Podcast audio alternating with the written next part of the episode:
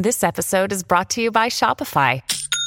Forget the frustration of picking commerce platforms when you switch your business to Shopify, the global commerce platform that supercharges your selling wherever you sell. With Shopify, you'll harness the same intuitive features, trusted apps, and powerful analytics used by the world's leading brands. Sign up today for your $1 per month trial period at shopify.com slash tech, all lowercase. That's shopify.com slash tech.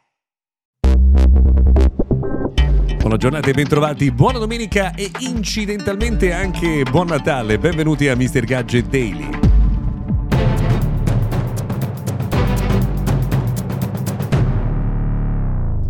Benvenuti dunque all'appuntamento con il notiziario quotidiano dedicato al mondo della tecnologia. Sono Luca Viscardi, noi diciamo spesso ci siamo 365 giorni all'anno, anche quello di Natale. Grazie comunque per aver scelto di passare eh, del tempo con noi. Cominciamo con dei dati che riguardano il mercato, perché il 2022 non è stato eh, un anno particolarmente esaltante. Eh, sono aumentati i prezzi degli smartphone, ma c'è stato un calo del mercato generale e una perdita di circa il 3% eh, dei ricavi. Secondo IDC, che è una società di analisi, eh, questa crisi diciamo migliorerà, eh, tenderà a finire intorno al terzo trimestre del 2023, mentre secondo Counterpoint Market Research, altra società di analisi, questa crisi perdurerà per tutto il 2023. In questo contesto le vendite di Apple hanno rappresentato il 42% del valore complessivo, fatto 100 eh, insomma i denari eh, che sono stati guadagnati vendendo smartphone, 42 li ha incassati Apple, in salita tra l'altro rispetto ai 37 di un anno fa. Eh, cresce anche Xiaomi dal 7,7 all'8,3%. Non basta però questa cifra per eh, superare eh, Samsung che è molto più avanti al 18,3% con una leggera flessione dello 0,2%.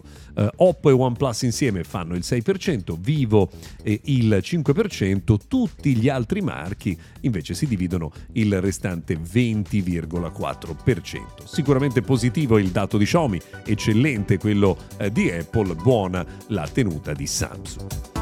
A proposito di Samsung, alcuni analisti hanno previsto che probabilmente l'azienda coreana potrebbe abbandonare il proprio assistente Bixby non ci metteremo sicuramente a versare delle lacrime al pensiero, perché l'abbiamo detto più volte, tra i vari assistenti virtuali in circolazione, Bixby purtroppo è quello eh, che ha un po' più di difficoltà, meno eh, veloce nel comprendere le dettature, insomma meno efficiente anche nel rispondere ai comandi. Quindi tutto sommato normale che Samsung possa decidere di affidarsi all'assistente di Google, anche perché insomma il rapporto sia con eh, Google che con Windows è sempre più eh, stretto, quindi si cerca di ottimizzare ottimizzare le risorse. Quindi non ehm, diciamo stupiamoci se nel corso del 2023 dovessimo vedere eh, scemare via eh, l'interesse per Bixby.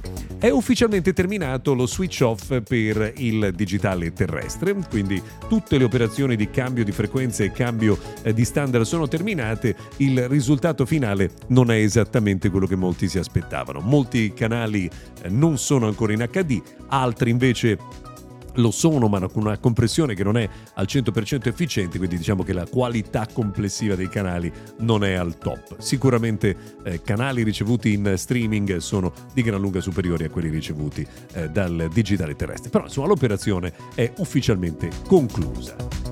Attenzione in questi giorni se avete ordinato dei prodotti che non sono ancora arrivati alla truffa dell'SMS. Quando ricevete un messaggio in cui si dice che una spedizione è in ritardo e che bisogna cliccare su un link per risolvere il problema, sappiate che il rischio è altissimo. Controllate sempre la destinazione del link prima di cliccarci. Questa è una raccomandazione che arriva anche dalle autorità di mezzo mondo perché insomma questo problema degli sms truffa è tornato a essere fortissimo proprio nei giorni intorno a Natale. Per oggi abbiamo terminato, grazie per averci seguito fino a qui, ancora un meraviglioso augurio per uno splendido Natale, se volete ci sentiamo domani.